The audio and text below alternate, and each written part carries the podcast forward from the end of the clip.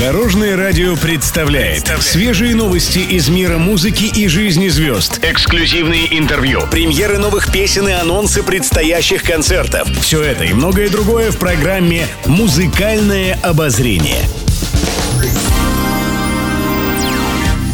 Добрый день. В студии Алена Арсентьева, и это программа «Музыкальное обозрение» на Дорожном радио.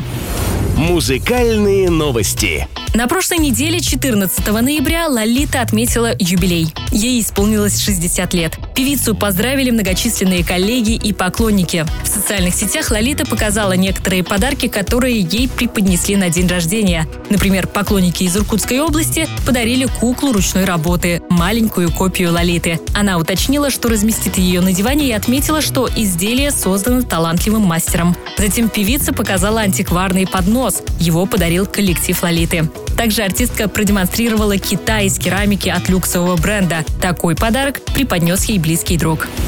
Музыкальное обозрение. Всероссийский центр изучения общественного мнения опубликовал результаты опроса россиян о музыкантах-патриотах. Список возглавил исполнитель «Шаман». На втором месте Олег Газманов замыкает тройку Николай Расторгуев, солист группы «Любе».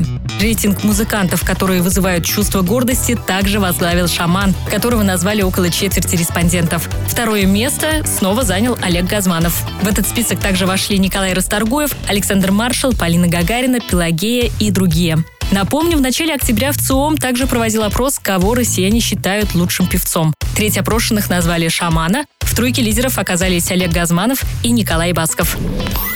Еще больше интересных музыкальных новостей завтра в это же время на Дорожном радио. С вами была Алена Арсентьева. До новых встреч в эфире. Будьте в курсе всех музыкальных событий. Слушайте «Музыкальное обозрение» каждый день в 15.30 только на Дорожном радио.